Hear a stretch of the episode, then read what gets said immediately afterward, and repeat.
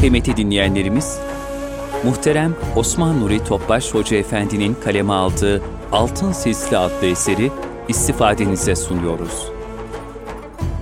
Altın Silsile. Eser Osman Nuri Topbaş. Seslendiren Yusuf Ziya Özkan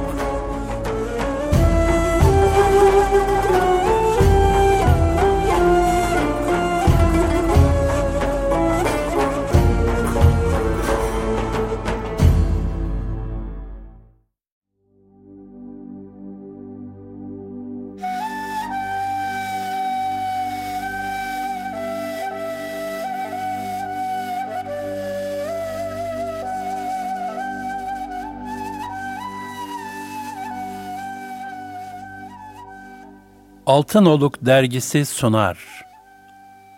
Altın Silsile. Osman Nuri Topbaş. 16 Bahaüddin Şah-ı Nakşibend rahmetullahi aleyh.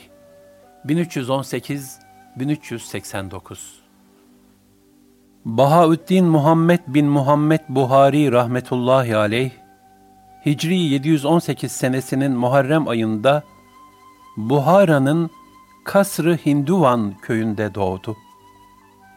Nesebi baba tarafından Resulullah sallallahu aleyhi ve sellem Efendimiz'e, anne tarafındansa Hazreti Ebubekir Sıddık radıyallahu anh Efendimiz'e ulaşır. Küçüklüğünde babasıyla birlikte nakışçılık yaptığı için Nakşibend lakabı ile meşhur oldu. Bazı eserlerde Nakşibend Hazretlerinin hafi, gizli zikre uzun süre devam ettiği için kalbine Allah lafzının nakşolunduğu ve bu yüzden Nakşibend, Nakşedici lakabıyla anıldığı zikredilir. Nakşibend Hazretlerinin doğumundan önce baba Semasi rahmetullahi aleyh, Kasr-ı Hinduvan'a çok gelip gider ve sohbetlerinde yakında bu Kasr-ı Hinduvan, Kasr-ı Arifan olacak buyururlarmış.'' Selahattin bin Mübarek el-Buhari, Enisüt Talibin, sayfa 36 Enisüt Talibin isimli eserin müellifi olan Selahattin bin Mübarek el-Buhari, 785-1383 senesinde Alaaddin Attar Hazretlerinin vasıtasıyla Şah-ı Nakşibend Hazretlerine intisap etmiştir. Nakşibend Hazretleri kendisi hayattayken böyle bir eserin telifine müsaade etmemiş, ancak vefatlarından sonra müellif istihare yaparak manevi bir işaretle bu eseri telif etmeye başlamıştır. Müellif, Şah-ı Nakşibend Hazretlerinin sohbetlerinden bizzat işittiği sözleri, üzerinde müşahede ettiği halleri ve onun en yakın halife ve müritlerinin naklettiği haberleri derlemiştir. Bu sebeple Şah-ı Nakşibend Hazretleri ile alakalı ilk kaynaklardan bilgiler ihtiva etmektedir. Bunun için de Reşahat ve Nefahat gibi meşhur tabakat kitaplarının en mühim kaynaklarından biri olmuştur. Şah-ı Nakşibend rahmetullahi aleyh o günlere dair şöyle buyurmuşlardır. Allah Teala'nın bana en büyük lütuflarından biri, daha çocukluk günlerimde Semasi Hazretlerinin mübarek nazarlarıyla müşerref olmam ve onun beni manevi evlatlığa kabul buyurmalarıdır. Semasi rahmetullahi aleyh vefat edince dedem beni Semerkand'a götürdü.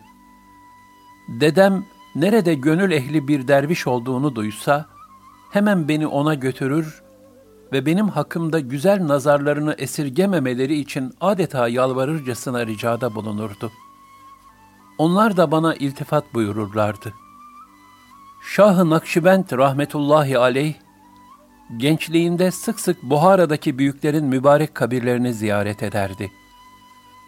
Yine böyle kabir ziyareti yaptığı bir gece gittiği mezarların başındaki lambalarda yağın dolu olmasına rağmen fitili hareket ettirilmediği için ışığın zayıf olduğunu gördü. Oradan mezarı mezdahine gitti kıbleye dönük olarak otururken birden gaybet haline geçiverdi. Gaybet, maddi alemden kalben alakayı kesip kendinden geçmek. Büyük bir tahtın üzerine yüzü peçeli bir zatın oturmuş olduğunu, etrafında da pek çok kişinin bulunduğunu müşahede etti. O topluluk içinde Baba Semasi Hazretlerini görünce, bunların vefat eden hak dostları olduğunu anladı. O hak dostlarından biri, Nakşibend Hazretlerinin yanına gelip, tahta oturan zatın Abdülhalik Gucduvani rahmetullahi aleyh, yanındakilerin de halifeleri olduğunu söyledi ve tek tek isimlerini saydı. Sıra Semasi Hazretlerine gelince, sen onu hayattayken görmüştün, senin şeyhindir ve sana Ali Ramiteni Hazretlerine ait bir külah, bir emanet vermişti dedi. Sonra o topluluk, iyi dinle, Hacı Abdülhalik Hazretleri, sana seyr-i sülükte zaruri olan şeyleri telkin edecek dediler. Hacı Abdülhalik rahmetullahi aleyh yüzünden peçeyi kaldırdı ve tasavvufi terbiyenin başlangıcı, ortası ve sonu hakkında bilgiler verdi. Bu şekilde Gucduvani Hazretlerinin ruhaniyetinden feyz ve bilgi aldığı için Nakşibend Hazretlerine Üveysi denmekte, Üveysi, Veysel Karani Hazretleri ile ilgili demek. Veysel Karani diye bilinen Yemenli Üveys el-Karani Hazretleri, Resulullah sallallahu aleyhi ve sellem Efendimiz'i göremediği halde onun ruhaniyetinden istifade edip, irtifat-ı nebevilerine mazhar olmuştur. Bundan hareketle tasavvufta bir mürşid-i kamili zahiren görmediği halde, manevi alemde onun ruhaniyet ve feyzinden istifade eden kişiye üveysi, bu usule de üveysilik denilmiştir. Ubeydullah Ahrar rahmetullahi aleyh şöyle buyurmuşlardır. İslam'dan önce salih zatlardan oluşan bir topluluk vardı. Bunlar dil vasıtasını kullanmaksızın manevi meclisler kurarak birbirleriyle halleşip sohbet ederlerdi. Onlara bürhiyan denilirdi. Din-i Muhammedi'nin zuhurundan itibaren bu sıfatla muttasıf olanlara ise üveysi denilmiştir. Bürhiyan, Bürhi Esvet Hazretlerine nispet edilmektedir. Rivayete göre Bürh rahmetullahi aleyh, Musa aleyhisselam zamanında, Hakk'ın dergahında mahbubiyet derecesine erişmiş siyahi bir köleydi. İsrailoğulları arasında bu ümmet içindeki Veysel Karani Hazretlerinin bir benzeriydi. Ve onun gerçek mürşidi olarak kendisinden bir asır evvel yaşayan Abdülhalik Gucduvani rahmetullahi aleyh kabul edilmektedir. Gucduvani Hazretlerinin o anki sözlerinden bazıları şunlardı. O gördüğün lambalar sana bir işarettir. Sende bu yola karşı kabiliyet var ama kabiliyet fitilinin hareket ettirilmesi lazımdır ki meçhuller aydınlık olsun ve sırlar zuhur etsin. Ayrıca kabiliyet mucibince ameli salihler işlemek lazımdır ki maksat hasıl olsun. Daha sonra Hazret üzerine basa basa şunları söyledi. Bütün hallerde ayağı şeriat ve istikamet caddesine koyarak yürümek, ilahi emir ve nehilere uymak lazımdır. Amelde azimeti tercih etmek ve sünnet-i seniyeye tabi olmak icap eder. Ruhsat ve bid'atlerden ziyadesiyle uzak durup, devamlı hadis-i şerifleri rehber edinmek ve her zaman Peygamber sallallahu aleyhi ve sellem Efendimiz ve ashabına ait haber ve nakilleri araştırıp öğrenmeye gayret etmek gerekir.'' Gucduvani Hazretlerinin nasihatleri bitince onun halifeleri Hace Bahaüddin'den evindeki Ali Rami Teni Hazretlerine ait külahı alıp Nesef'te bulunan Emir Külal Hazretlerine götürmesini istediler. Ayrıca müşahede ettiği bu halin doğruluğuna alamet olarak yolda karşılaşacağı bazı hadiseleri haber verdiler. Sonra onu biraz sarstılar ve Hacı Bahaüddin rahmetullahi aleyh kendine geldi. Şah-ı Nakşibend rahmetullahi aleyh hemen yola çıkıp kendisine söylenenleri yerine getirdi. Emir Külal Hazretlerinin hizmetinde bulunmakla müşerref oldu. Emir Külal rahmetullahi aleyh, Nakşibend Hazretlerine zikir telkin etti ve kelime-i tevhide, nefyü ispat zikrine, hafi, gizli olarak devam etmesini söyledi. Nakşibend rahmetullahi aleyh, gaybet halindeyken, Gucduvani Hazretlerinden aldığı emir üzere azimetle amel eder, cehri zikir yapmazdı. Bununla birlikte cehri zikir ve semaya da karşı çıkmazdı. Bu hususta biz bu işle iştigal etmiyoruz ama ona karşı da çıkmıyoruz buyururlardı. Şah-ı Nakşibend Hazretleri, üstadının her emrini derhal ve büyük bir titizlikle yerine getirir, Cenab-ı Hakk'ın bütün mahlukatına ihlasla hizmet etmeyi canına minnet bilirdi. İlk günlerdeki hallerinden birini şöyle anlatır. Nerede bir şey konuşulsa hemen kulak kabartırdım. Eğer konuşulan sözler bu manevi yola dairse şad olurdum. Başka bir şey konuşurlarsa ziyadesiyle üzülüp mahzun olurdum. Belli bir olgunluğa erdikten sonra Emir Külal rahmetullahi aleyh, oğlu Emir Burhan'ın terbiyesini Nakşibend Hazretlerine havale etmiş ve onun irşada ehil olduğunu bizzat görmek istemişti. Nihayetinde Nakşibend Hazretlerinin manen yüksek bir mertebeye ulaştığını ve onda daha fazla yükselme kabiliyeti olduğunu gören Emir Külal rahmetullahi aleyh bir gün, Oğlum Bahaüddin, muhterem üstadımın sizin hakkınızdaki tavsiyesini tam olarak yerine getirdim buyurdu. Sonra da sadrına işaret ederek sözlerine şöyle devam etti. Sadrımda ne varsa size ilka ettim. Artık ruhaniyet kuşunuz beşeriyet yumurtasından çıktı. Himmet kuşunuz yükseklerde uçmaktadır. Size izin veriyorum. Her kimden ruhani bir koku alırsanız, onunla alakadar olunuz ve himmetiniz icabı ondan istifade etmeyi ihmal etmeyiniz.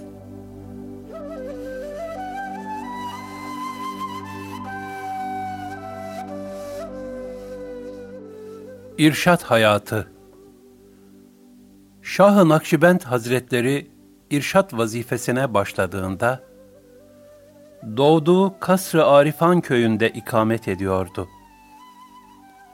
Ancak Buhara'nın yanı sıra Maveraün Nehir'in Nesef, Harezm ve Kermine gibi bölgelerine de giderek sohbetler yapardı. Onun mana alemindeki kemalat ve faziletlerini işitip sohbetini dinlemek ya da intisap etmek için Semerkant gibi büyük şehirlerden gelenler bile vardı. Buhara'nın önde gelen alimlerinden Hüsamettin Hace Yusuf'un Nakşibend Hazretlerine intisap etmesi ise mühim bir dönüm noktası oldu. Bu zatın ardından Buhara alimleri ve talebeleri kalabalık gruplar halinde Nakşibend Hazretlerinin sohbet halkasına katılmaya başladılar. Nakşibend rahmetullahi aleyh iki veya üç defa hacca gitmiştir. İlk haccından döndüğü gün Şeyhi Emir Külal rahmetullahi aleyh vefat etti. Vefat etmeden evvel müritlerine Hace Bahaüddin'e tabi olmalarını emir buyurdular. Nakşibend Hazretleri haçta yaşadığı bir hatırasını şöyle nakleder. Mekke'de iki kişi gördüm. Birinin himmeti gayet yüksek, diğerinin ki ise tam tersine zayıftı.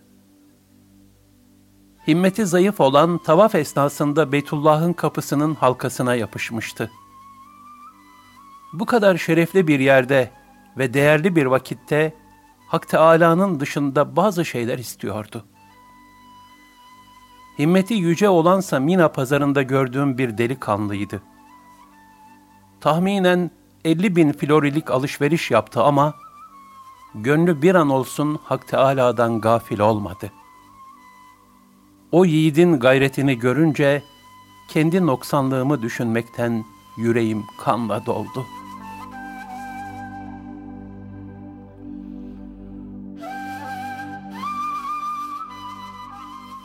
Helal lokma hassasiyeti Şah-ı Nakşibend rahmetullahi aleyh, helale riayet hususunda çok ihtimam gösterirdi. Şüpheli şeylerden kaçınmakta da büyük bir hassasiyet sergilerdi. Sohbetlerinde devamlı, ibadet on kısımdır. Dokuzu helal rızık talep etmek, biri ise diğer amellerdir hadisi şerifini okur ve muhtevasıyla amel etmeyi emir buyururdu. Hacı Hazretleri yiyeceğini kendi ziraatinden elde ederdi. Her sene bir miktar arpa, biraz börülce ve zerdali yetiştirirdi. Ziraat yaparken kullanılan hayvanların, tarlanın, tohumun ve suyun helal olması hususunda çok ihtiyatlı davranırdı. Bu sebeple pek çok alim teberrüken onun helal yemeğinden yemek için sohbetlerine iştirak ederdi.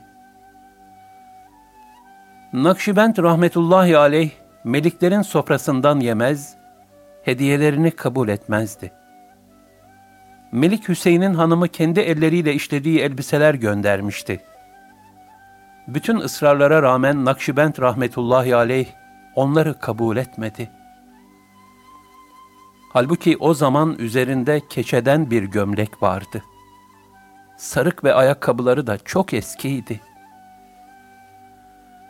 Buhara'nın alimlerinden biri Nakşibend Hazretlerine namazda kalp huzuru ne ile hasıl olur diye sormuştu. Hazret ona şu cevabı verdi. Helal yemek yemeli ve yerken uyanık olmalıdır.'' Namaz dışındaki zamanlarda abdest alırken ve iftitah tekbirini getirirken de uyanık olunursa, namazda kalp huzuru sağlanabilir. Bir defasında manevi hallerinin kaybolduğundan yakınan bir talebesine, yediğin lokmaların helalden olup olmadığını iyi araştır buyurmuştu. Talebe gidip araştırdığında, yemeği pişirirken ocakta helal olup olmadığı şüpheli bir parça odun yaktığını tespit etti ve hemen tövbe etti. Nakşibend Hazretleri el emeğiyle çalışıp kazanmaya da çok ehemmiyet verir ve bu hususta tevekkül sahibi kişi nefsini görmemeli ve çalışarak tevekkülünü gizlemelidir buyururdu. Onun düsturu dünyevi işlerde çalışıp kazanmak ve kimseye yük olmamak, ancak çalışırken de Hak Teâlâ'dan gafil olmamaktı.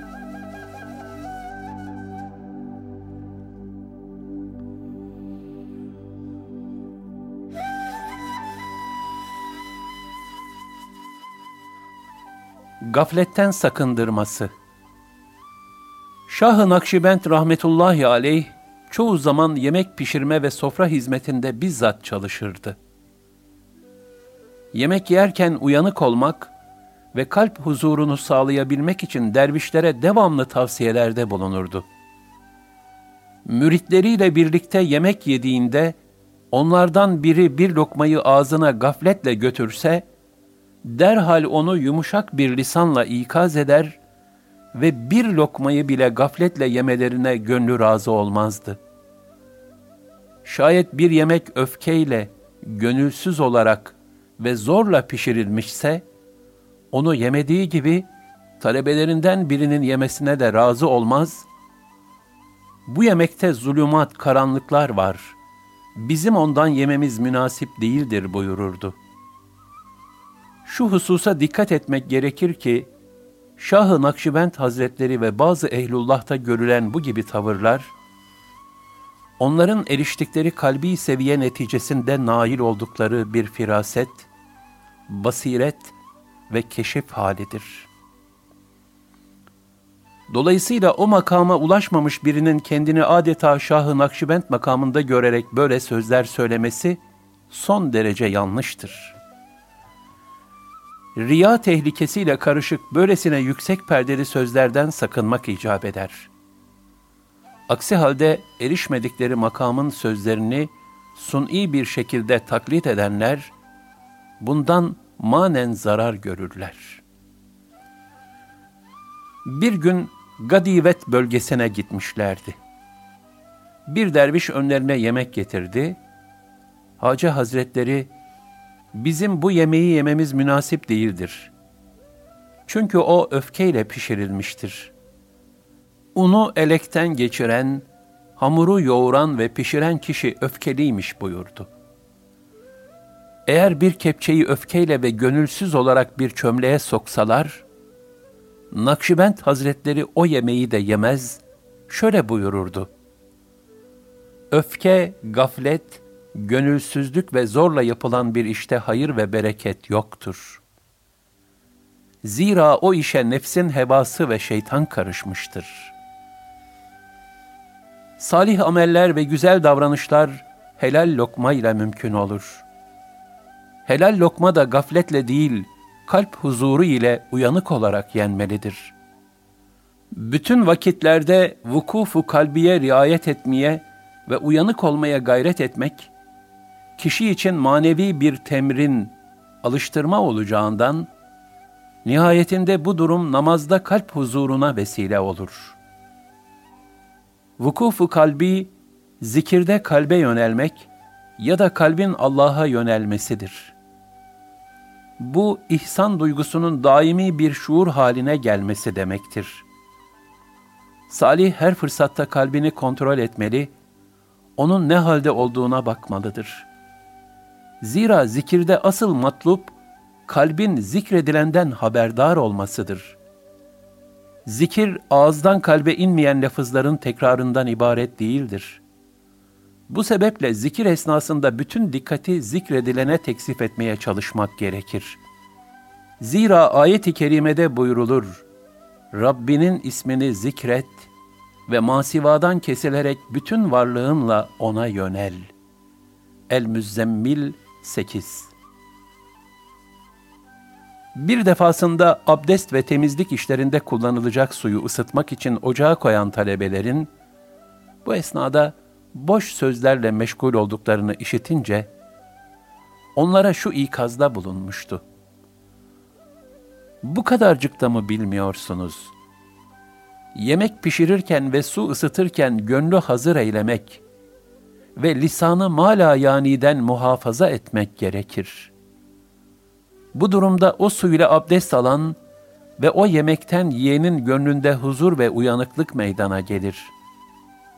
Gafletle ısıtılan sudan abdest alan ve gafletle pişirilen yemekten yiyen kişinin gönlünde ise zulmet ve gaflet meydana gelir.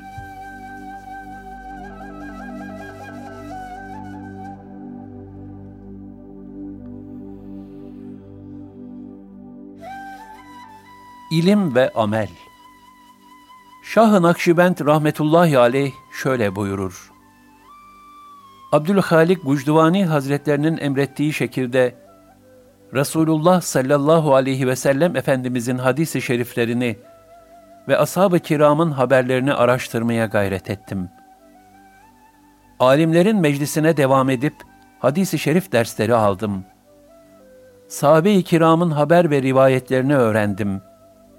Bunların her biriyle amel edip Allah'ın inayetiyle neticelerini üzerimde müşahede ettim.''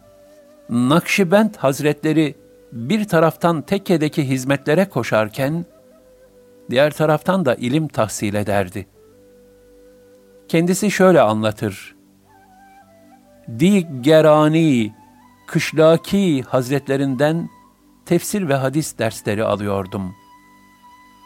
O günlerde yolum ne sefe düşmüştü. Hocam orada bağ bakımı yapmaktaydı.'' Bahçede ılgın ağacı çok olduğundan bir baltaya ihtiyaç duyulmuş. Hocam, bizim baltamız Buhara'da Hüsamettin Efendi'nin yanında asılı kaldı buyurdu.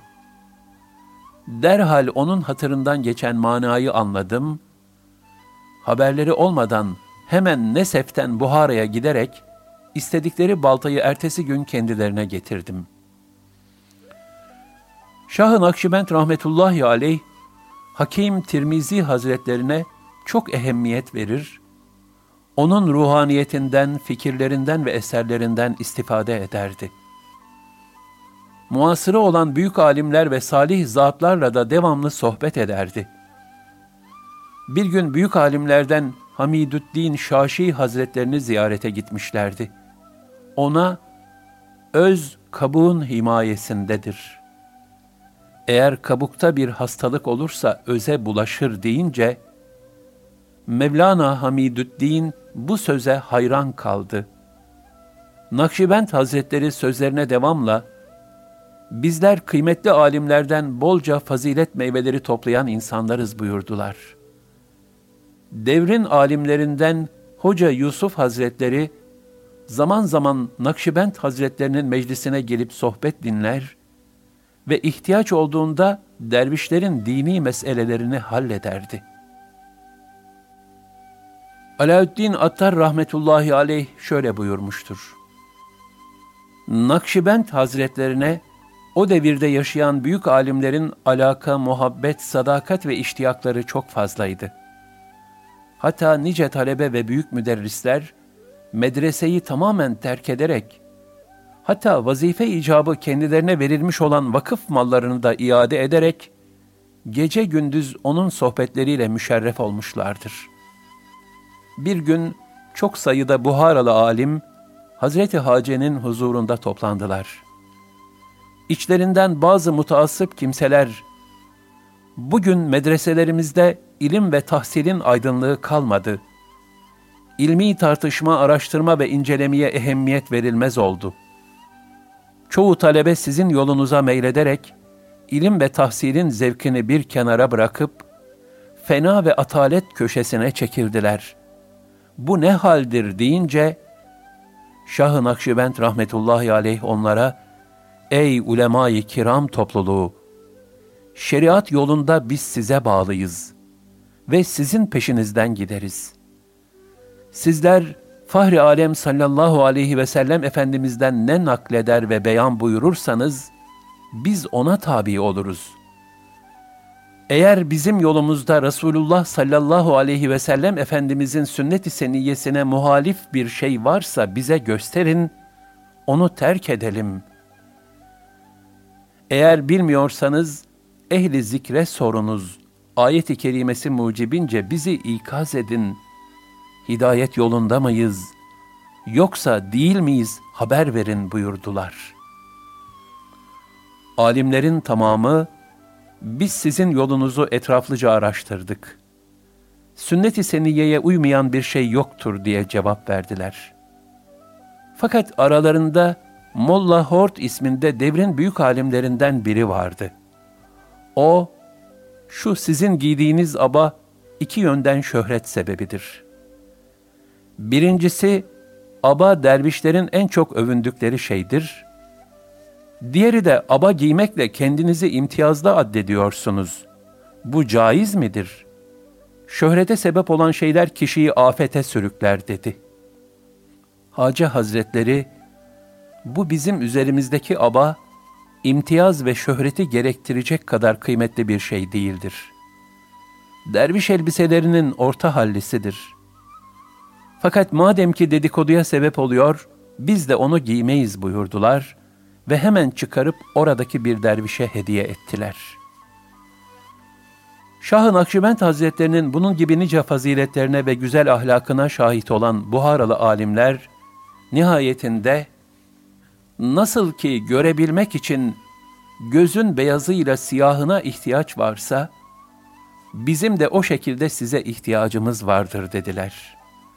Bir defasında Nakşibend Hazretlerine, bir kişi mantık ilmini okursa hangi niyetle okusun diye soruldu. O da hakkı batıldan ayırt etmek niyetiyle okusun buyurdular.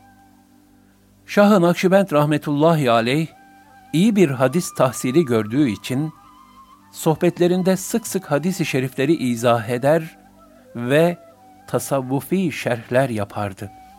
Arapça, Türkçe ve Farsçaya vakıftı.